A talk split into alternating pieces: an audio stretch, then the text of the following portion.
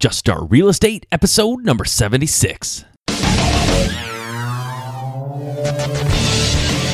All right, welcome. Thank you for being with me here on Just Start Real Estate. My name is Mike Simmons. I am your host, and I am thrilled that you are here with me today. There's other things we all could be doing. I appreciate that you're choosing to spend some time here at Just Start Real Estate. I think that's very cool, and I'm glad to have you. Before we get started, I wanted to ask you when you get a moment, go to my website, and while you're there, if you would, sign up for my mailing list. Because when you do that, I am going to send you the top five real estate resources that I think every investor should be aware of. These are resources that I use in my business, resources that other very successful real estate investors use in their business as well. The other reason to sign up for my mailing list is very shortly, I am going to be announcing my brand new coaching program.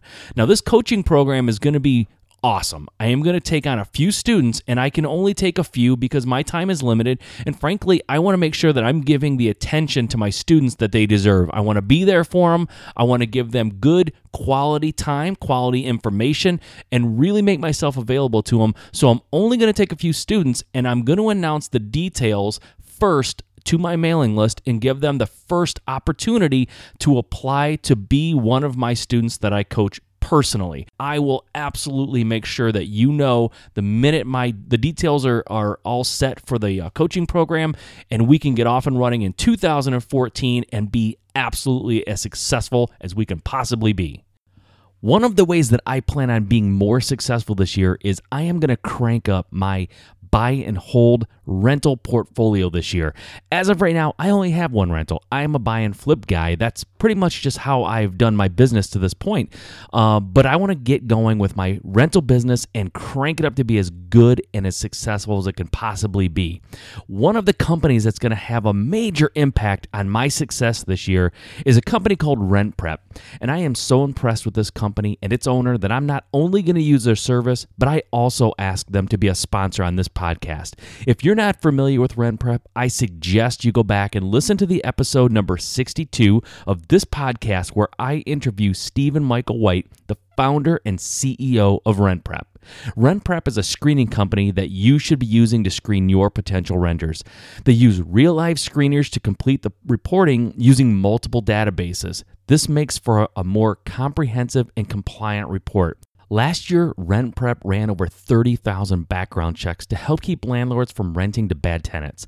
They learned that 49% of all applicants had one type of adverse action or another evictions, judgments, liens, bankruptcy, and criminal records. Half of the background checks performed had something that indicated a higher rental risk. They talk to landlords every day that just got out of bad rental situations and they look to Rent Prep to make sure it never happens again. You can call their office and speak to a screener. In fact, you can speak to the screener that actually completed your background check and have them answer any questions that you might have. To check them out, go to juststartrealestate.com forward slash rent prep and type in the promo code JUSTSTART to receive their landlord form bundle for free. You can also use that coupon code JUSTSTART whenever you're ordering their screening products and you'll receive an additional 10% off your order. I suggest you go there now, check them out. If you're a landlord, you owe it to yourself and you owe it to your business to screen properly. All right, on to the show. All right, thank you for joining me on another Quick Point episode. I really appreciate it. I do appreciate you being here very much. It means a lot to me. This week, we're talking about rentals, and uh, we're talking about rentals because it is something that I'm going to incorporate into my business uh, that I really haven't done to this point. I have one rental, and I kind of backed into it. It really wasn't something I intended on being a rental. Um, it wasn't a failed flip, which is how a lot of investors back into a rental. It's kind of a flip that went sideways, and then you end up having to rent it because things go you know haywire. That's not what happened to me. Uh, this was a house I used to live in. And then when the market crashed, it was just upside down, and I, I bought a new house and got married. And so I rented it out because it just wasn't a house I could sell, and it never was intended to be a flip or anything like that. But anyway, so I'm renting it out because it just wasn't uh, it wasn't a candidate for for selling because I it was upside down. I owed more than what it was worth. So I'm renting it. I did it all wrong. I never wanted to be a landlord. I, I kind of didn't put the effort in to in the beginning to screen right. I, I just I picked the wrong renter. I've listened to every bad excuse in the world about why I'm not getting paid my rent on time. It's just been a huge disaster. But over the last several months and in the last few uh, in particular i've been doing this podcast i've interviewed some very successful landlords and some buying hold buy and hold real estate guys and, and ladies and you know, I, have just kind of gotten the bug. I, I think that uh, rentals is a great part of the uh, the business that I've I've sort of been avoiding and not not uh, taking full advantage of. I live in Michigan, and Michigan the the house prices are just insanely cheap compared to the rest of the country, or certainly uh, houses on the on the coast. You know, I mean, in the Midwest here, Michigan, Ohio, Indiana, all three of those states, you know, I think have pretty similar real estate it's very reasonable. And uh, being in Michigan, I, am sort of missing out on some really good cash flow and some really good return on investment that I really I should not be avoiding. I should not be um, you know shying away from this. So I'm going to attack this whole buy and hold uh, rental uh, part of my business this year. I'm still going to be flipping houses, but uh, rentals is something that I'm going to dive into pretty heavily, and I, I want to take it very seriously.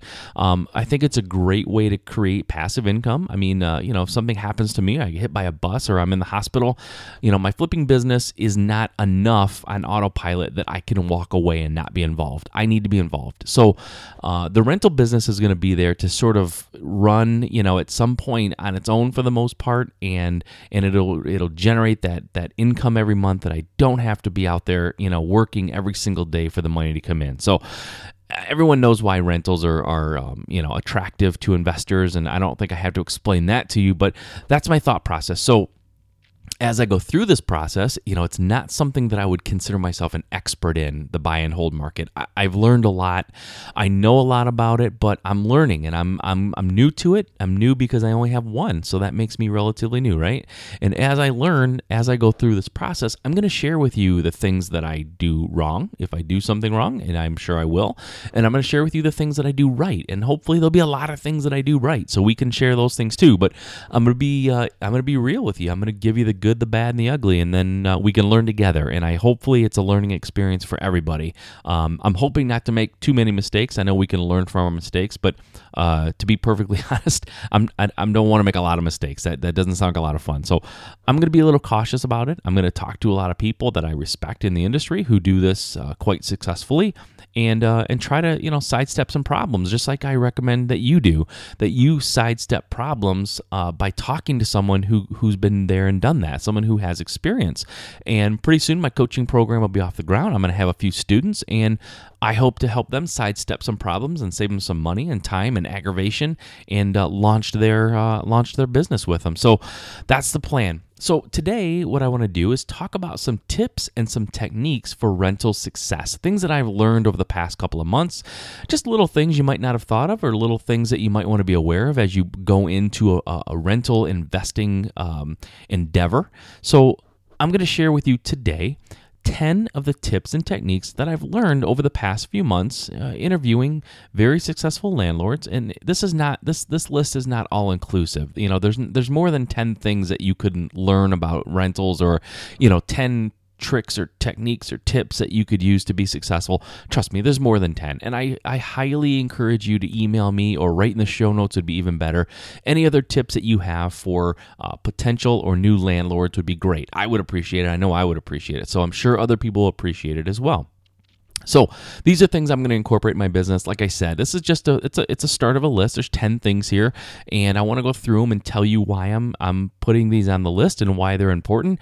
And uh, yeah, add to it. If you have more things, add to it and let me know. Okay, these are not in any certain order either, so just bear with me. I'm, I'm just going to go through all 10, and, and if you think one is super important and it's number five, I didn't put it in order of importance. So please don't don't think I did. Okay, number one, charge a little bit more for rent and then offer a discount for on time payment. Now, what I have on my rental, and I think most people have, is I charge a certain rental amount, and if they're late, they get charged a late fee, right? so, what I have been told, and a, a technique that I've learned is let's just say for round numbers, your rent you want is a $1,000, okay? And then if they're late, you might charge them $50 as a late penalty if they're not, you know, if they don't pay on the first.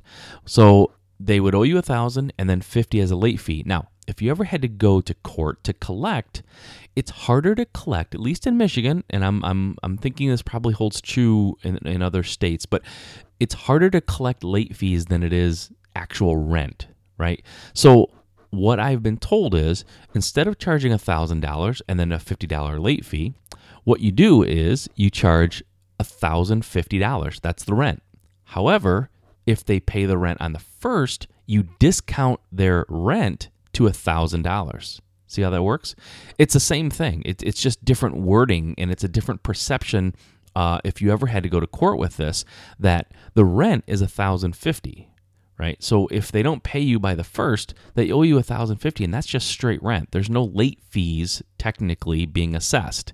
However, if they pay on the first, they only have to pay you a thousand dollars, which is the rent that you really want to begin with. So that's how you can do it. You can kind of switch that up so it's considered um, rent instead of a late fee. It's just a little little little technique, a little tip that I learned over the last few months. The other thing is number two is using eRenter for payments. Right, having payments collected electronically and automatically every month from your renter's um, bank account. Now, I didn't do this. My renter uh, would send me a check, and then that didn't work out. So I asked them to start depositing the rent directly into my account. So they had my uh, account number, and then they would go in and, and they would directly deposit rent. That stopped working, and I was several months behind. So uh, we started doing. Um, a, a, cash exchange. So basically, they meet me with the rent money in cash every month. Now, that's extremely inconvenient for me I'm sure it's inconvenient for the renter. It's not a good situation, but as I said, I've made some mistakes. I've set things up poorly. I don't have the right systems and I'm going to change all that, but that's that's just currently how I'm doing it. So, shame on me. I need to go to eRenter or another uh, service like that that can process the payments and, and collect them automatically so I don't have to worry about that every month. Number 3, you can, I just found this out in the last few months, if you end up going to court and having to evict and you get a judgment it is your responsibility to collect on that on that judgment on the money. So um, you can, if the renter will not pay the judgment, you can garnish taxes, tax returns. You can also garnish income. Um, you need their social security number to do that, but you probably have it because they filled out hopefully an application. I wasn't so poorly uh, equipped in the beginning that I didn't at least have them filled an application. I did. So you can garnish tax returns and income in order to get the payment because a lot of times they just won't pay it, right? You'll get a judgment for whatever you're owed, but how do you collect that right? They have to pay you. They have to want to pay you. So if they don't want to pay you you can garnish the tax return. So that's an option you might want to look into. Um, fyi it's it's actually pretty cheap. Uh, here in michigan i think it's like $20 maybe $25 for the uh, for the paperwork and and then you submit it. It's it's really not that hard. I mean i have an attorney that's going to help me with it if i need to do that but um, it's not expensive. So that's a good thing Number four, make sure there are no blanks on the application. When you give them the application, they give it back, make sure they don't omit their social security number. Make sure they don't fail to fill in previous uh, rentals that they've been involved in or, or, you know their past rental history. That has to be filled in. So basically anything on that application should be filled in. If it's not you need to require them to do it. You need to give it back to them and ask them to please fill out the rest of it. If they have reasons why they can't give you their social security number you know maybe that's not the right renter for you because they frankly they need to give you the information so you can do accurate background checks and use companies like uh, the, the the sponsor of this podcast rent prep.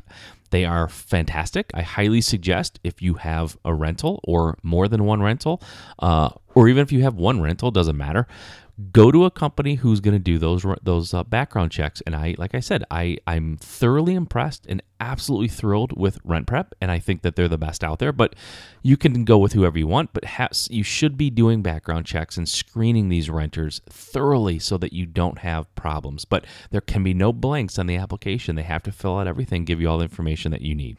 All right number five try to get 10 applications. Now, this is where I fell flat. I think I got two, and then I picked one of them. That's horrible. Um, excuse me.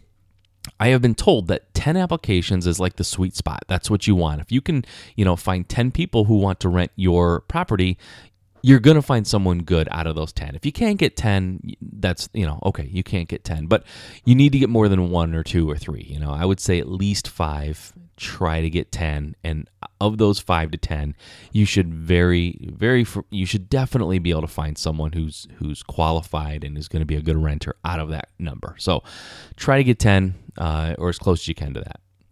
Okay, number six, have a small cash reserve. You should, after you buy the house, after you renovate it and then once you have a tenant in it you should have something set aside for maintenance. Now hopefully when you renovated it, it, it's all you know up to speed and up to snuff and everything's working and you don't have any issues but you still should have a small reserve set aside in case something goes wrong that you can take care of it and there's no issue with trying to get the money together to fix a hot water heater or you know whatever the case may be. You can fix a, a leaky roof. Hope, like i said hopefully that stuff was taken care of when you bought the house but you never know. So have a small cash reserve on hand so you never have to be caught without the money to make the necessary repairs Okay, speaking of repairs, number seven, make sure your tenant is responsible for the first $100 of repairs.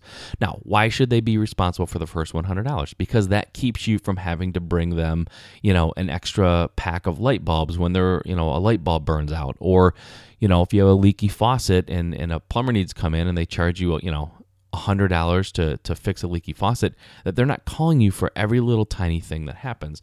If they're responsible for the first $100, that will dramatically cut down on the number of calls you're getting for minor little piddly stuff in the middle of the night. So that should, uh, you know, be a deterrent for calling you when a light bulb burns out. Okay, number eight, visit the prop property regularly. Make sure you know what's going on there. Don't let the place be in shambles before you ever see it.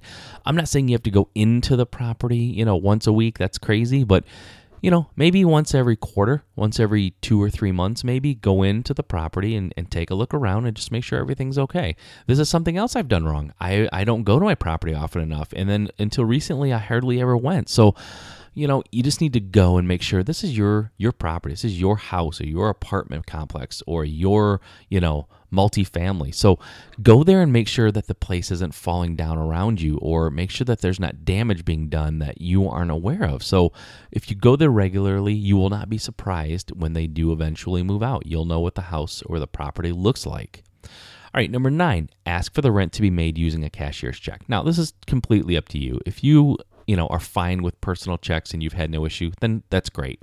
I have had personal i've had issues with personal checks. And so like i said i actually went straight to cash. I, I require cash every month but a cashier's check at least will make sure that there's money in the account when they pulled it out and you should be good to go. For my particular situation my renter is just beyond help in that category. So we're going straight to cash so i know there's no issues.